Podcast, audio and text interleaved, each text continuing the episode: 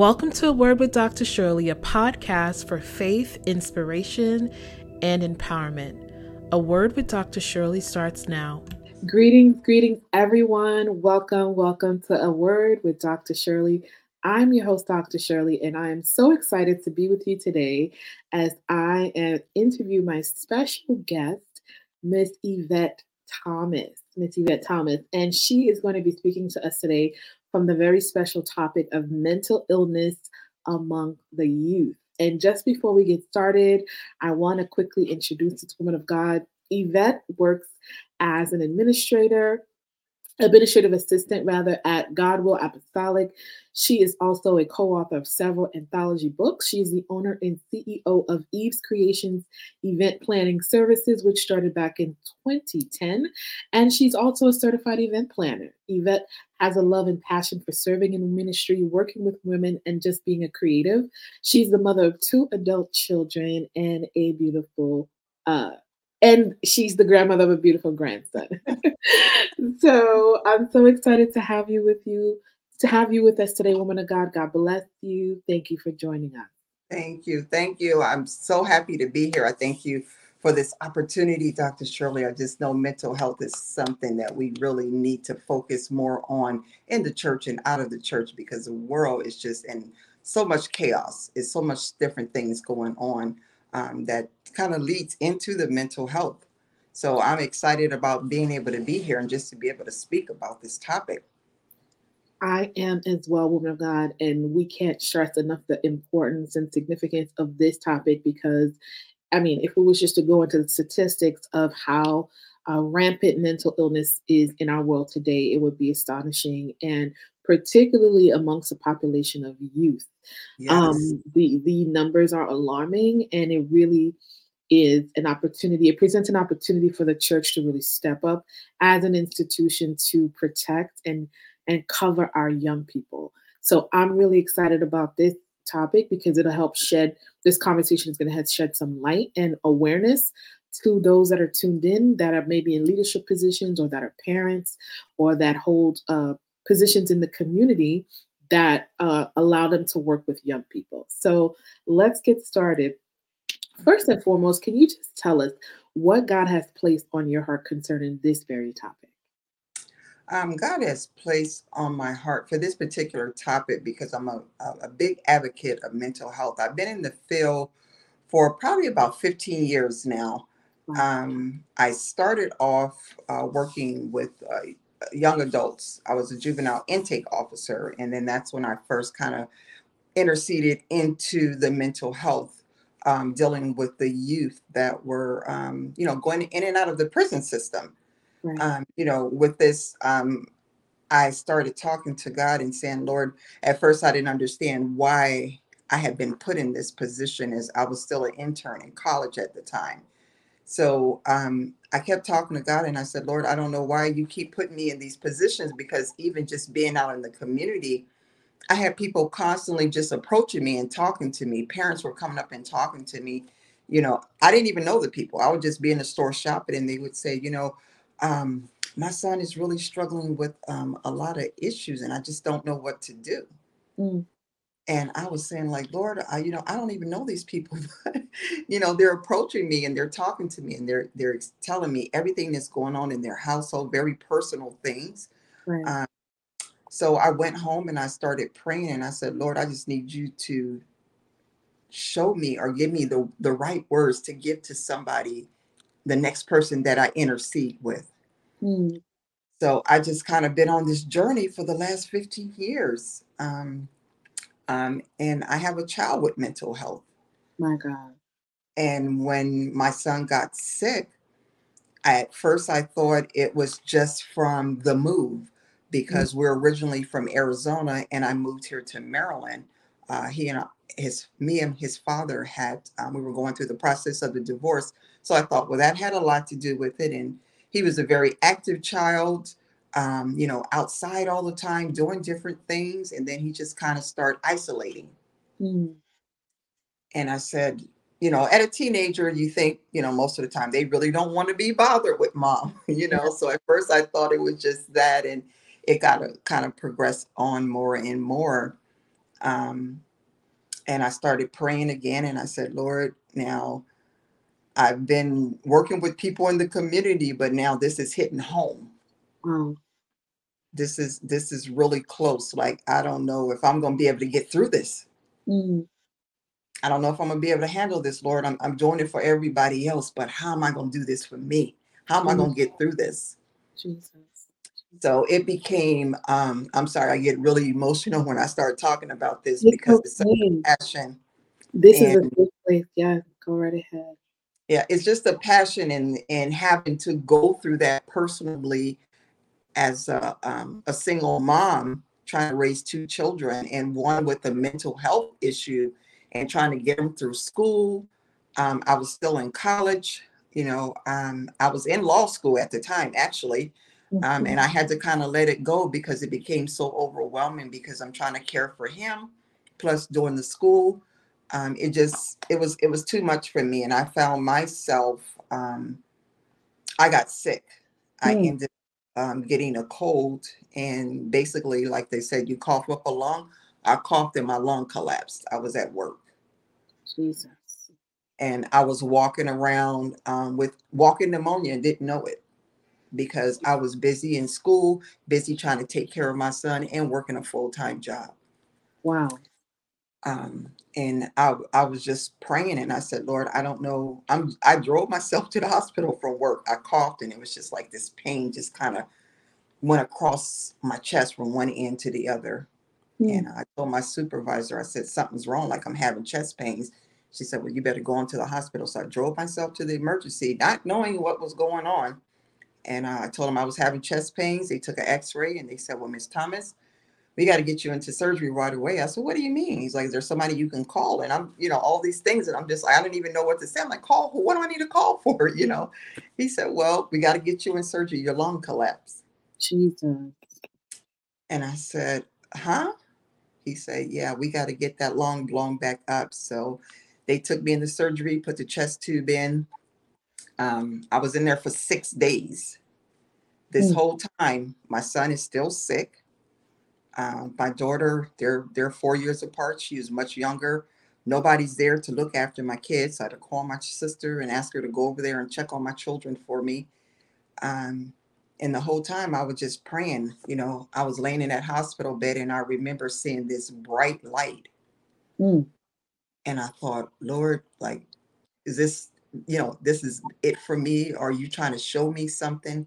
But the end in that light, I seen God come to me and tell me, like, this is what I need you to do. I need you to be this warrior, and you need to be out here in this community, because your son is sick, but you're going to be able to help other people and other parents and get through this whole process.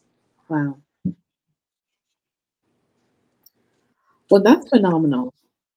That is phenomenal, and I'm so glad that you surrendered, because it's one thing when, like you said, in theory, it's easy to go out and help other people, or serve in the church, serve in your community, but it hits different when it hits home, right? Like when it's your child, you may not, the strength that it takes to do that has to come from God, right? Mm-hmm. It has to come from God. It's not something that you can really rely on yourself for, and even if you could be a professional, you could have all the knowledge in the world in that area, but it's something about when it's your child, like everything goes out the window.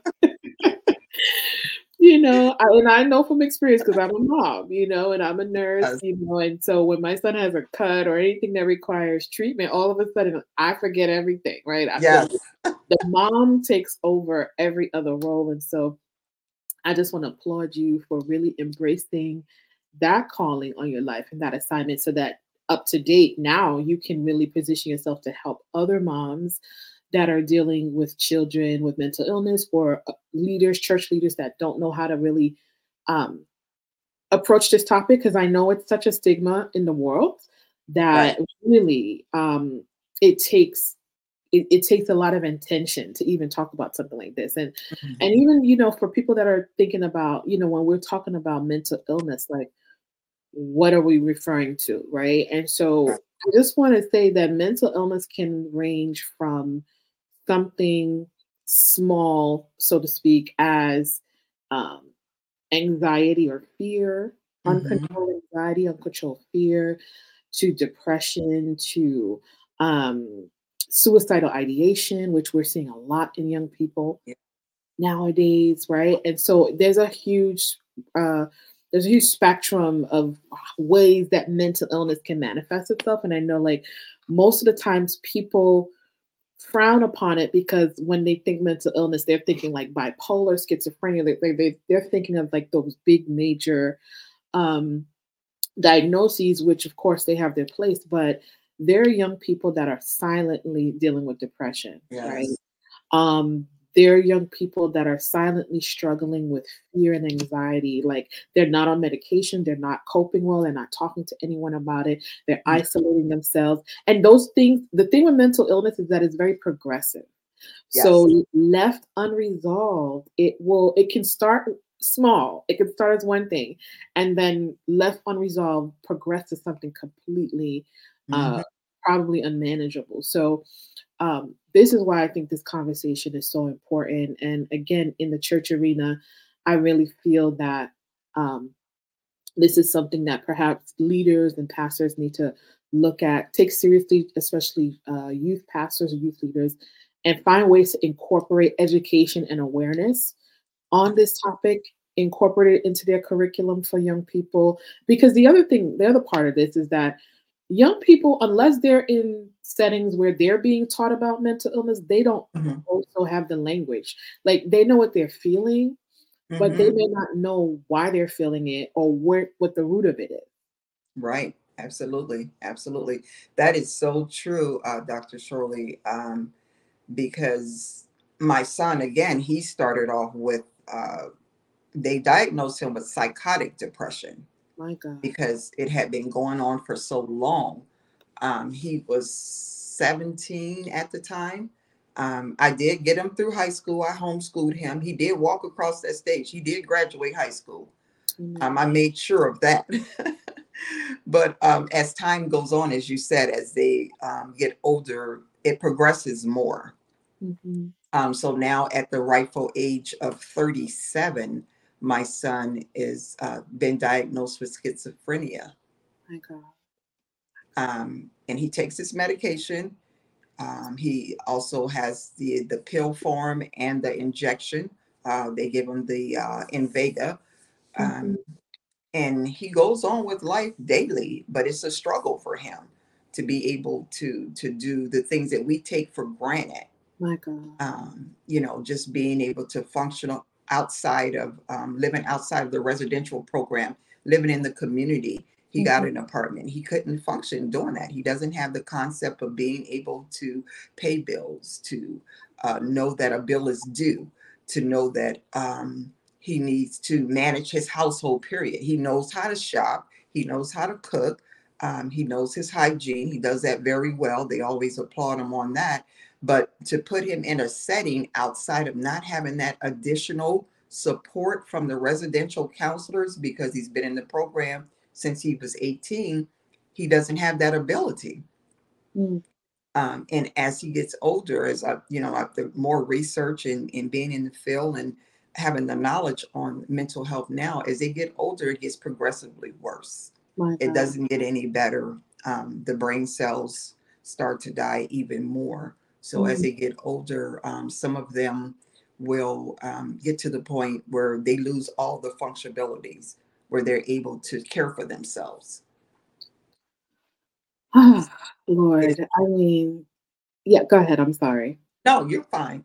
I was just going to say, it's just, I think that's the hardest thing for me, knowing that as my son gets older, you know, how is he going to be? But I hold on to God, and I know God is going to bless my son, because I pray for my son, both of my children every day, but particularly for my son, more so to ask God to just keep his mind strong, to keep him to be able to have the ability to do the things that he needs to do on a daily basis. Don't let him lose all the functionality of being able to live a daily life.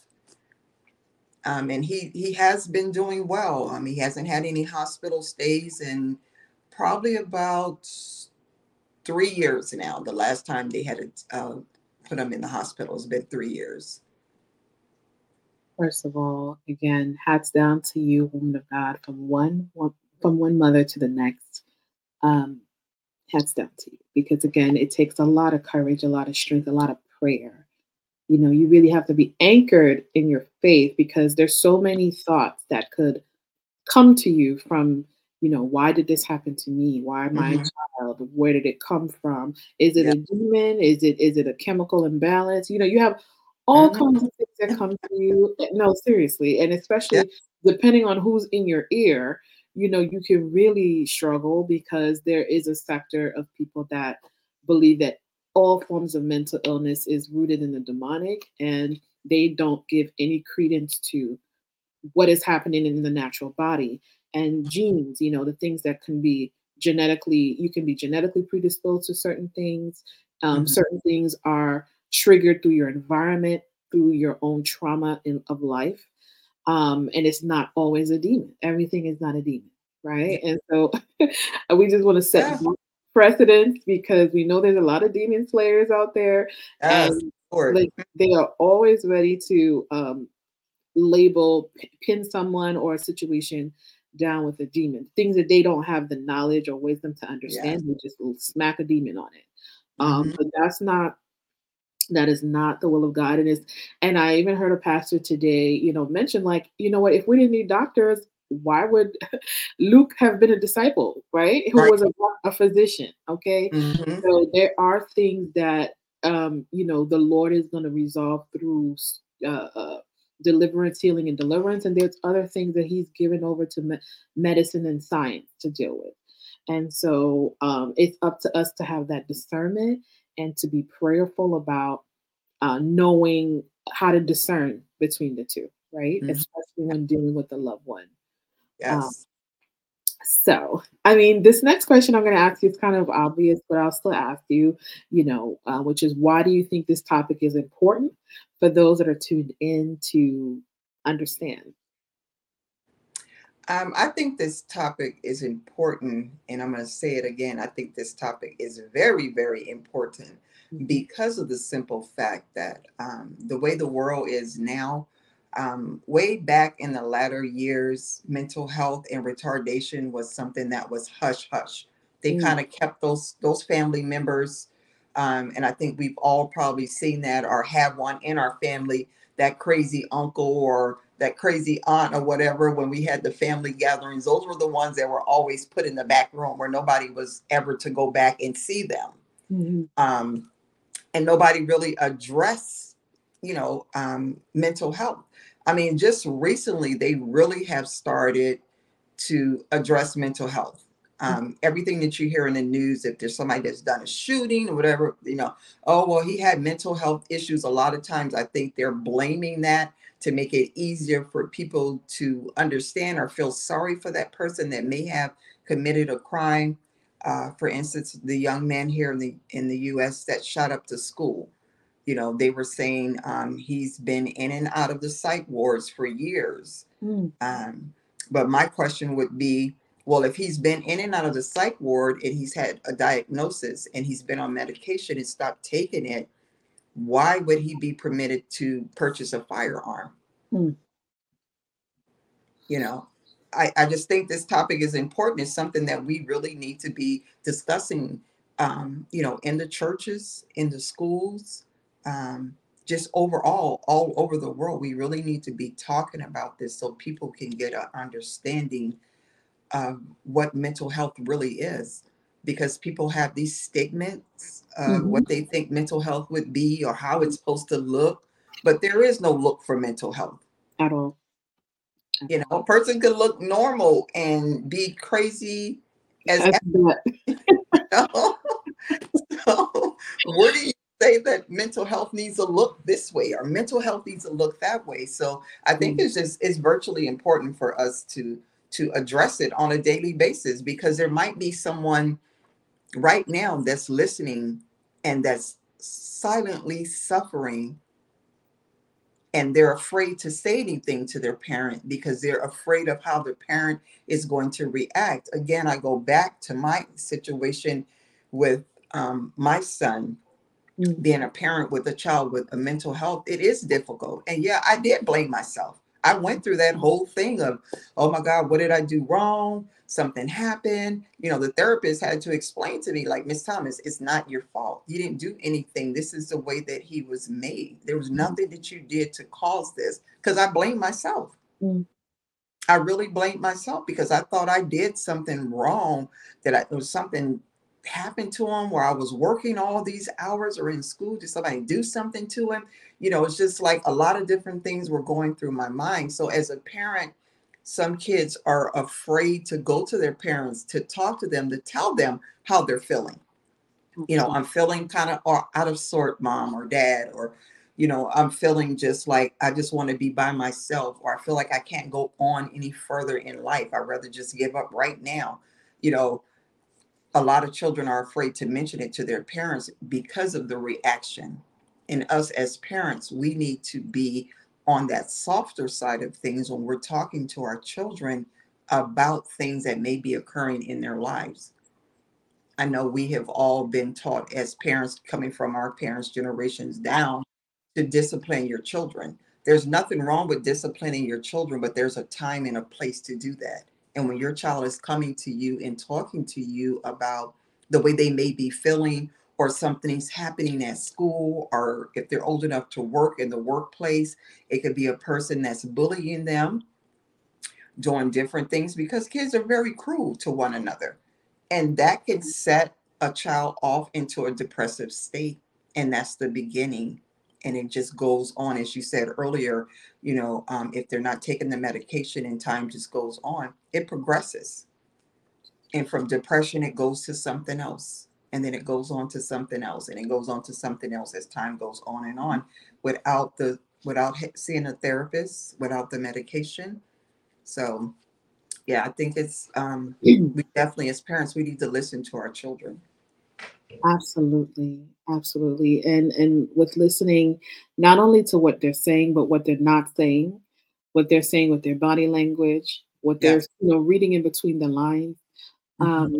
This is an enormous topic, because the more you're talking, and I'm thinking about it, and even again, with my clinical background and, you know, being exposed to the mentally ill population on just about a daily basis, I can, you know, I have a heart for that population, and I have a lot of compassion for them. And a lot of times, you know, even outside of my training, just because I'm also a minister and called to counsel and minister to people, I'm always empathetic towards them. I'm really trying to get, not necessarily get into their mind, because not necessarily, you know, you can't necessarily do that, but trying to put myself in their shoes, right? And trying to see what must it be like, right? Especially for those that are in the condition where they might hear voices, or they might do things, or,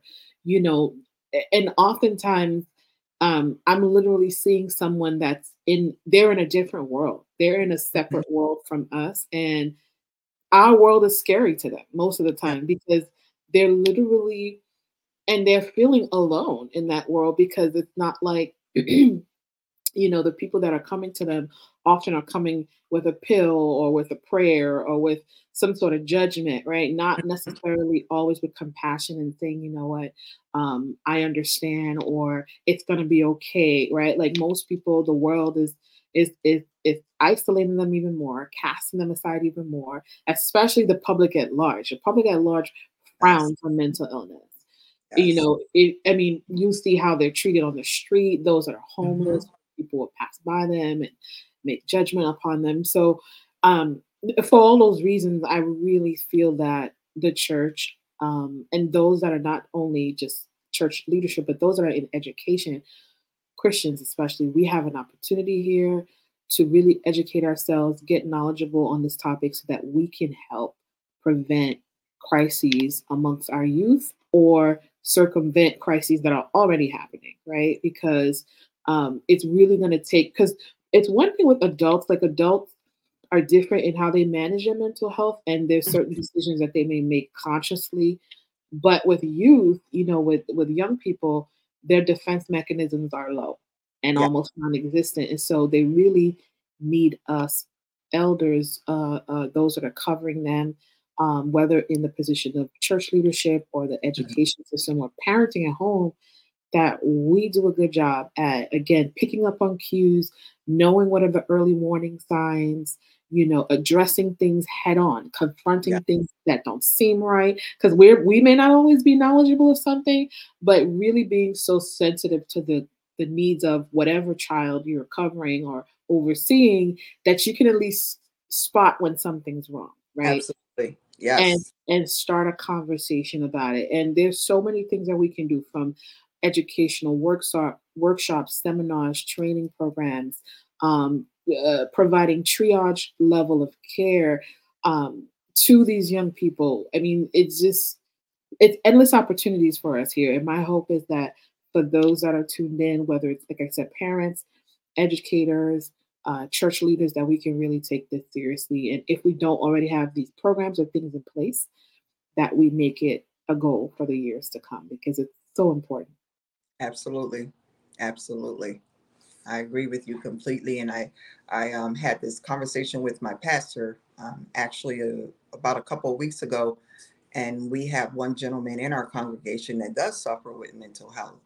Mm-hmm. And I said to him, you know, we really need to start addressing that more, you know, in the church, like, you know, having, like you said, the workshops, you know, making him feel like he is a part of the church more, but not outcasting him by looking at him because of his mental illness, you know, because a lot of times when they have the mental illness, they already have that stigma on them. So they believe that they don't have the same opportunities afforded to them as we do, because we are the other half of the population that are not suffering with mental health. They feel like they are less than because of their disability. And he said, you know, I never thought about that. I said, yeah, you know, we have to, because there's people that are, we're out here in the community, and we are out here praying and inviting people into the church. And a lot of these people we have a food bank at the church, and we give away clothes. So a lot of people that are coming, they are homeless and they're off the street and they are suffering with mental health. Yeah. But they may not feel comfortable coming to the church because they don't feel like we would understand what they go through. But if they see that we have a program or a counselor there or a therapist there, somebody that is trained and know how to assist them, they would be more prone to come into the church. Absolutely. Absolutely. And, you know, the church is not alone. Like, they don't have to come up with the material themselves. There are amazing mental health providers that are Christians that would love to partner with churches and offer their services, offer their time, such as yourself, given the opportunity. I think it really, we just need to see the need, acknowledge the need, and decide to make a difference, because if we're living it up to the world is not going to do it. Why? Because they're actually, in many cases, doing things to afflict the young people mentally, you know, from the media, the things that are being pumped in them through the education system, you know, that's destroying their self-esteem, their self-worth. To my understanding, there are many young women, especially like on the TikTok platform, that are suicidal or having eating disorders because they have so much peer pressure with that platform, and beauty is being redefined. You know, for the young girls. And so there's just a slew of things. And then there are youth that have dealt privately with molestation and sexual trauma, right? From their early years that they've never coped with, they've never opened up to anyone around about, because maybe they never felt safe, right? They never found a safe place. They never found a non-judgmental space to share with. And so there's so many layers to this. And the enemy is counting on our ignorance. Yes. He's counting on us to remain ignorant and silent so that he can continue to devour our youth, because he understands if he can do this damage in their souls while they're young, then this will just continue into their adulthood and permeate communities, nations, countries, because at the end of the day, the microcosm of a country or a nation or the globe is people. So if you have damaged people, you have a damaged world. Yes. Okay. And so we have to circumvent this. We have to be one step ahead of him and start, like as you did in your home, right? Mm-hmm. Our homes are our first ministry, our families are our first ministry. Absolutely. Even if you're in an institution or a church that is not doing this or doesn't it's not encouraging this, you do it at home for your children, right? God will honor that and maybe open up additional opportunities for you to do that for other young people. Absolutely. Amen. Amen. That is so true. Very true. Yeah. And so on that note, why do you think God has put you in this position with your son? Why do you think he's even put this burden on your heart for young people in this way? I reflect back to when I was laying in that hospital bed and I seen that bright light. And you know what they normally say, when you see that bright light, that means you're transitioning over. Mm-hmm. And that was the first thing I thought, but then I heard his voice and he said to me, you are a warrior and this is not too hard for you and you will make it through it and you will be out there and counsel and help other people. So that's what I hold on to. He gave me that probably 6 years ago, or no, it's probably about 10 years ago. It's been about 10 years ago that happened to me. So I hold on to that. And I just believe this is why I'm where I'm at now, as far as being in the mental health field, as being a rehabilitation counselor, helping the people that I work with in Baltimore City. And that is one of the cities that has a high rate of mental health. Mm. They have their homes that they lived in. It all stems back from the lead paint, the chemical imbalance in the brain from the lead paint, from, being in school, the IEPs, they couldn't grasp things and it led into further as they got older, as I said, it progresses into adults now, and they're suffering with mental health. So I just believe God gave me this because I am a warrior and I made it through that. And I'm going to continue to make it through so much more. And looking back of all the people lives that I have touched, everyone that I have met, every person that's come across and I've touched. He has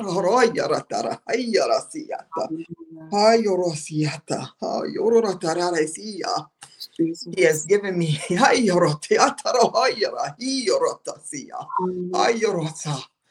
He's given me this because this is where he needs me to be. He needs me to be in this field because I'm going to be able to help so many people that come across my path. And that's truly what I believe, just from what he gave me 10 years ago when I seen that light. My God. Well, again, I'm so happy that you answered the call. And it's funny that you said that God told you that you're a warrior, because I think that's very accurate for what's required to deal with mental illness. Because while, as I stated in the beginning, there is a scientific and health aspect to this, but there's also a very heavy spiritual, part of this. And it really takes one to be equipped spiritually to deal with the warfare that accompanies mental illness. It's heavy, it's serious, and you have to really know what you're doing. Even when you're praying for someone with mental illness, there are people that have testimonies about after praying for people that were dealing with some sort of mental torment or spiritual torment, that then after that person got delivered, the retaliation came back to them, right? Mm-hmm. So they now have to wrestle with those same forces, just to show how spiritual it can be. And this can be any illness, but since we're talking about mental illness, we're going to park here because as I'm thinking about Jesus, and I'm thinking on one case where he dealt with someone who was mentally ill, and I'm immediately thinking about the man who was chained and isolated, and he was cutting himself, and everyone sort of evaded him. He kind of lived among the graves, and Jesus calmly stepped on the scene and of course handled it within seconds. This man that had spent years just being tormented and cutting himself and staying in these graves, being judged by people were trying to avoid him. He comes on the scene and he deals with this man with so much love and compassion, because why? He deals with the root of the problem. He doesn't even speak to the man. He speaks to the demons that were tormenting this man.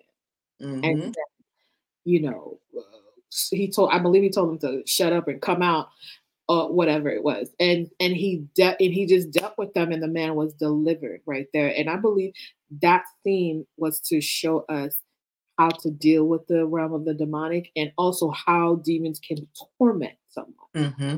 Mm-hmm. And that person be completely misunderstood by the society around them. Yes. Completely mishandled, completely,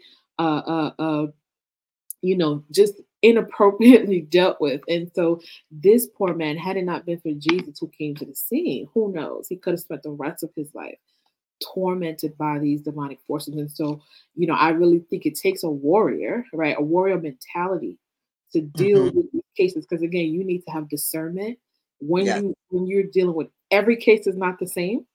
Yes. Every case is different. Yes. And so your spiritual eyes have to be open. Your ears have to be open to hear what the Spirit is telling you, to give you revelation on each case that you're dealing with, as people are speaking, to hear what they're saying and what they're not saying. Right? Yes, absolutely. Because a lot of times they don't. It's not verbal. Correct. They'll just sit there and not say anything. And it's in the years of counseling, just trying to decipher, like you said, just dealing with different cases. I mean, I have 25 people on my caseload now, and they all, there's 25 different diagnoses. My God. So, I'm dealing from depression to bipolar 1, bipolar 2, schizophrenia, unspecified schizophrenia. So it's all different type of diagnoses. And I say to myself some days when I come home, like mentally, I'm drained. But I say, Lord, I don't, this is where you put me. You already told me 10 years ago that I was a warrior, and this is the assignment you had given me.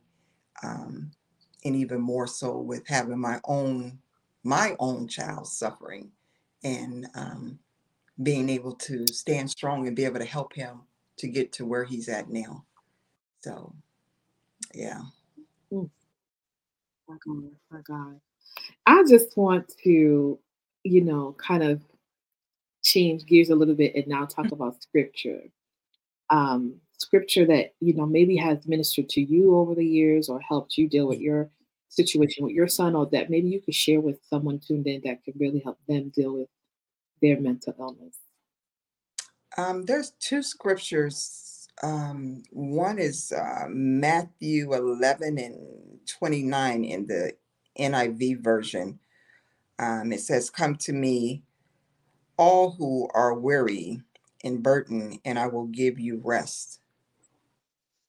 And that one is like my favorite one, because I read that on a regular basis, because going through the process, the early stages of my son first being diagnosed, I didn't rest. I had no rest. I was up because he was up.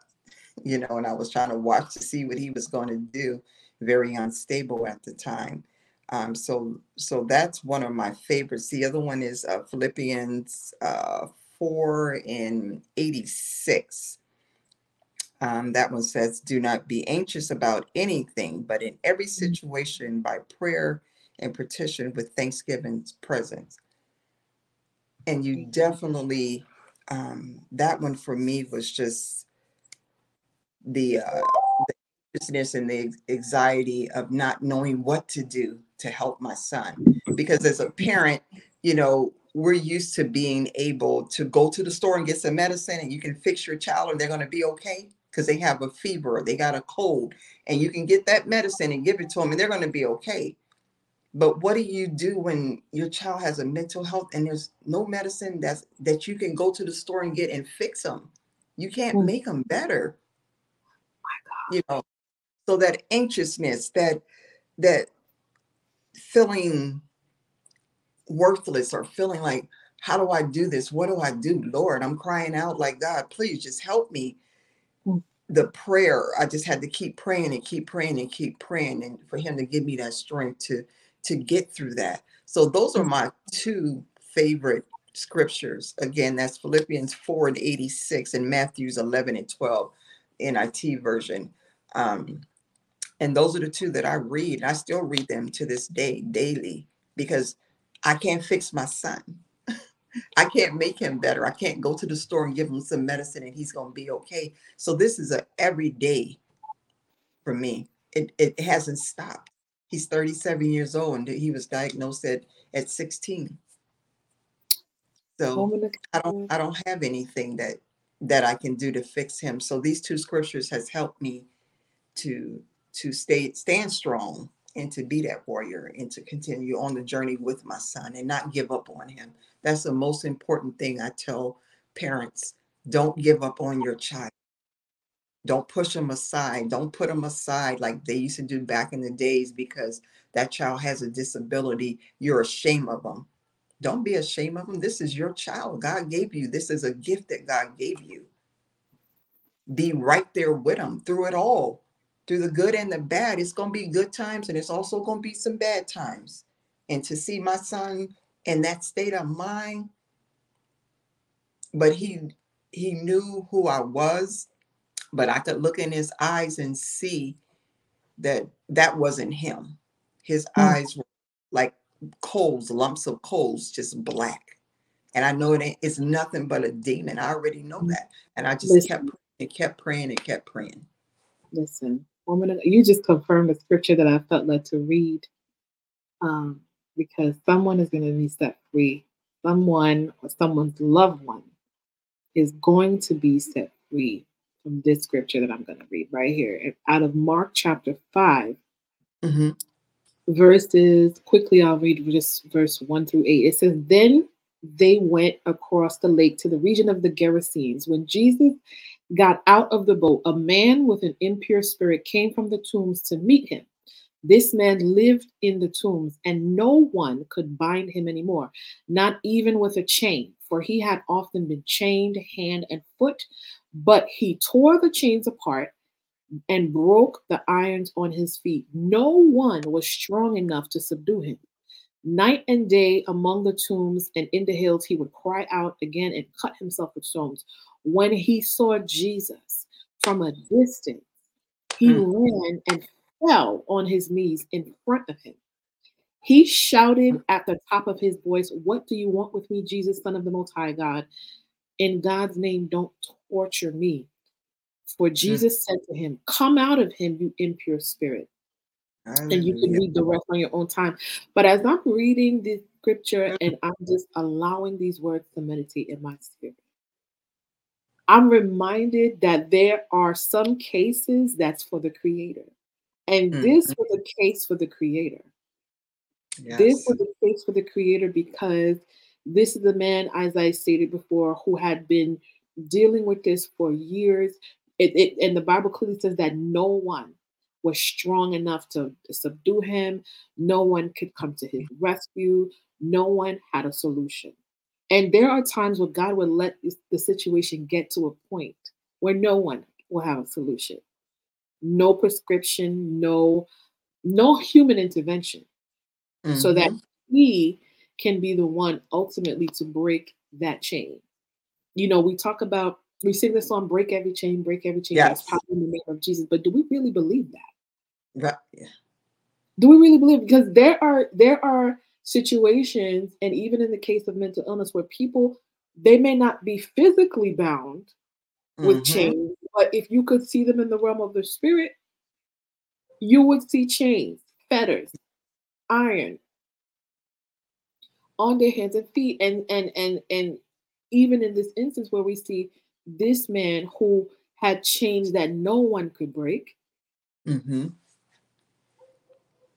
when he saw Jesus, I love the fact that the Bible says that he ran and fell on his knees, because at the name of Jesus, every knee shall bow. So and it wasn't just the man who fell on his knees in worship.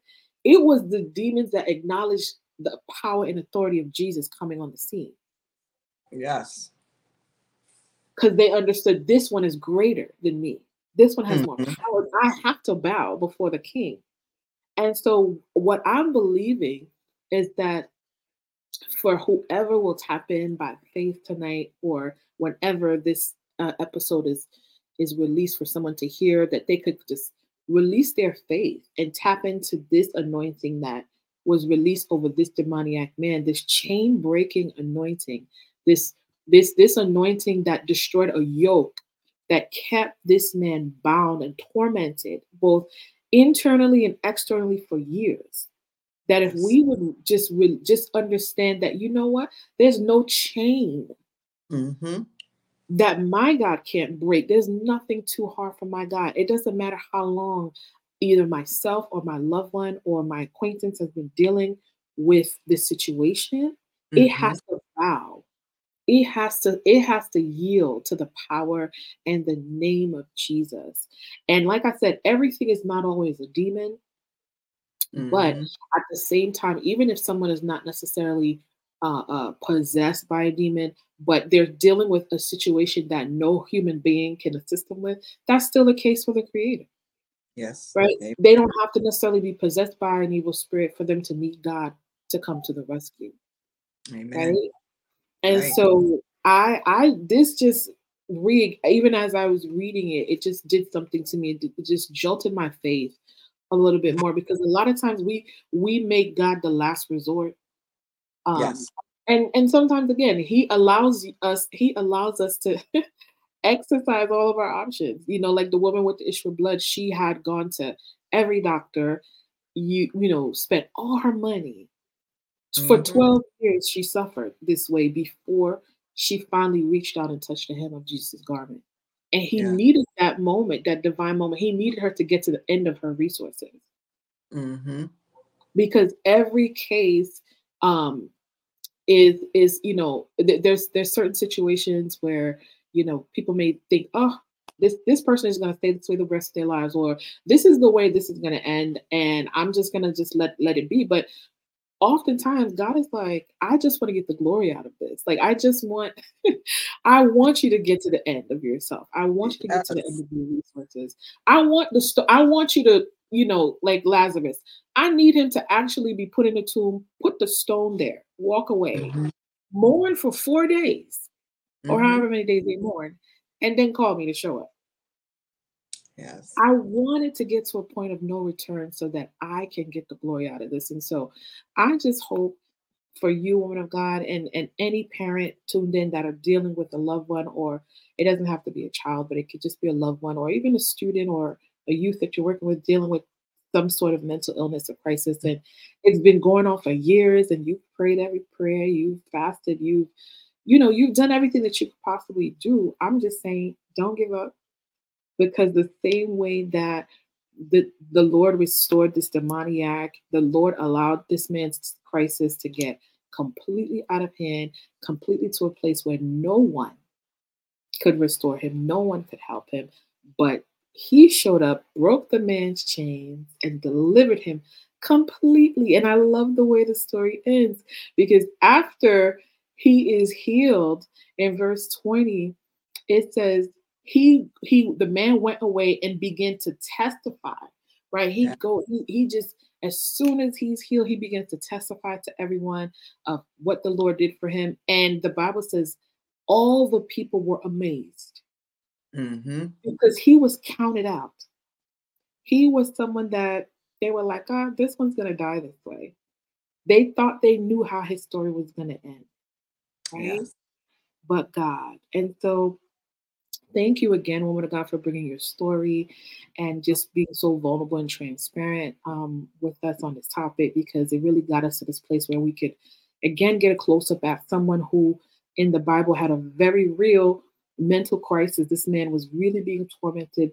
You know, cutting is something that there's a lot of young people that deal with cutting themselves to this day.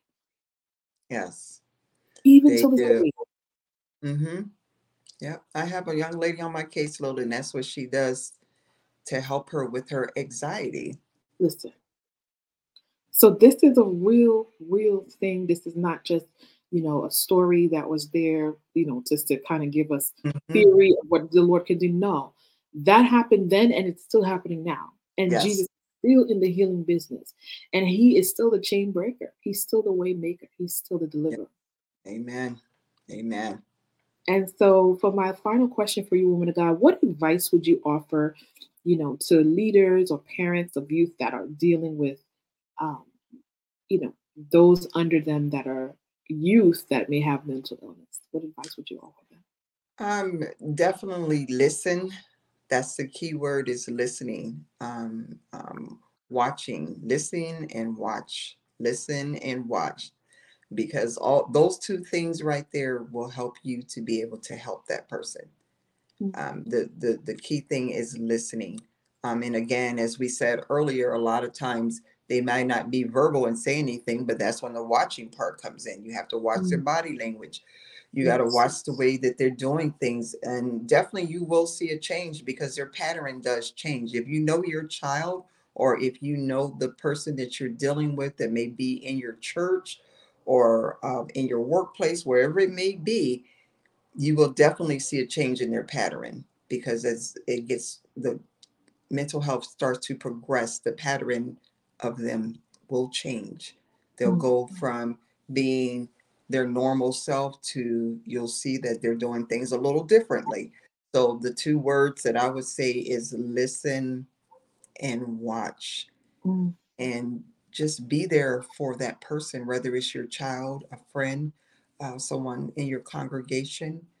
Just be there. Never walk away from them, because that's what they expect. And this is a reason why a lot of people are suffering in silence, because they're afraid to come to the forefront to share what's going on, because we as people are so judgmental.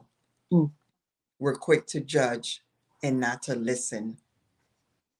So just listen and watch. Those are my words that I would give. Amen. And I don't want to take for granted that while we're, you know, specifically talking about young people, that there are adults tuned in that themselves are dealing with mental health issues. And, you know, we want you to know that there's no judgment here. And, you know, we love you. We're praying for you, and we want you to get the help that you deserve. And so we encourage you to seek counsel, get medical attention if needed, get some Christian counseling if you need it. Don't be ashamed of needing even psychotherapy, right? These are all things that the Lord has made available to us, because he wants us to be whole. He wants us to be our best selves. He came, he died, so that we might live, not just live eternally, but live abundantly, right? Meaning that there's a level of wholeness and wellness that he wants us to experience on earth, right? And he wants us to be sound in our minds and be our best selves. And so, you know, do whatever it takes to become that best version of yourself. And again, for those that are in positions where you're covering your loved ones, your children, the youth, and you need more education on this topic, educate yourself, you know, find mental health partners such as Evette, people that you can partner with that can educate you and train you and your youth to really help them be better. Absolutely. Amen. And I'm available. There's nobody that I would ever turn down, that if you need my help, I will be there. I'm always available for that. Can you tell the woman of God how they can get in touch with you should they want to? Oh, sure. You can reach me on email. It's my last name, Thomas, Thomas, Evette, Evette, @gmail.com. You can also find me on Facebook. You can inbox me there. If you're more of a social media person, on Facebook, you'll find me under Evette, E-V-E-T-T-E, Turner, T-U-R-N-E-R hyphen Thomas, Thomas. I have a phone number. You can also reach me out. It's 410 United States number, 402-1583. And I'm also on the WhatsApp app as well. So you can find me under there, under my name or my email address as well. For anybody that's outside of the United States, I'll be more than happy to counsel with you. That's wonderful. Thank you, woman of God. You're welcome. Yes. Well, ladies and gentlemen, this is all that we have for you today. And I pray that something that we said resonated with you, your situation and your spirit, and leads you one step closer to Jesus and healing. If you're tuned in today and you have not yet committed your life to Christ as your Lord and Savior, my prayer for you is that today would be that day, because the Bible says in Romans 10:9, if you declare with your mouth that Jesus is Lord and you believe in your heart that God has raised him from the dead, you will be saved. There's no better decision that will guarantee you the best possible life here on earth and when you leave this earth. And after you've made this decision, I encourage you to find a good Bible teaching church that will help you to grow spiritually and be all that God has created you to be. And for the ladies that are tuned in, if you're looking for a support system and a group of women to fellowship with and grow spiritually, please feel free to connect with us at Beauty for Ashes Global Women's Ministry, where we offer you tons of opportunities to do just that, from virtual small groups, girl talk sessions, conferences, retreats, and so much more. You can visit our website today at www.beautyforashes-global.com, or you can join our Facebook group for all the ways to connect and partner with us. And so once more, woman of God, thank you so much. Thank you, Dr. Shirley. It was such an honor. This was such a great topic, and I'm hopeful that it's going to help a lot of people. Yes, I hope it's touched somebody somewhere. And remember, please do not suffer in silence. There is help out there for you, and do not be ashamed to get in search for it or ask for help. Amen. Amen. Well, God bless you until we meet again. Thanks for listening to A Word with Dr. Shirley, a platform for faith, inspiration, and empowerment. To connect with Dr. Shirley, follow her on Facebook or Instagram at Dr. Shirley Lefevre, or visit her website at www.drsherleyphd.com. God bless.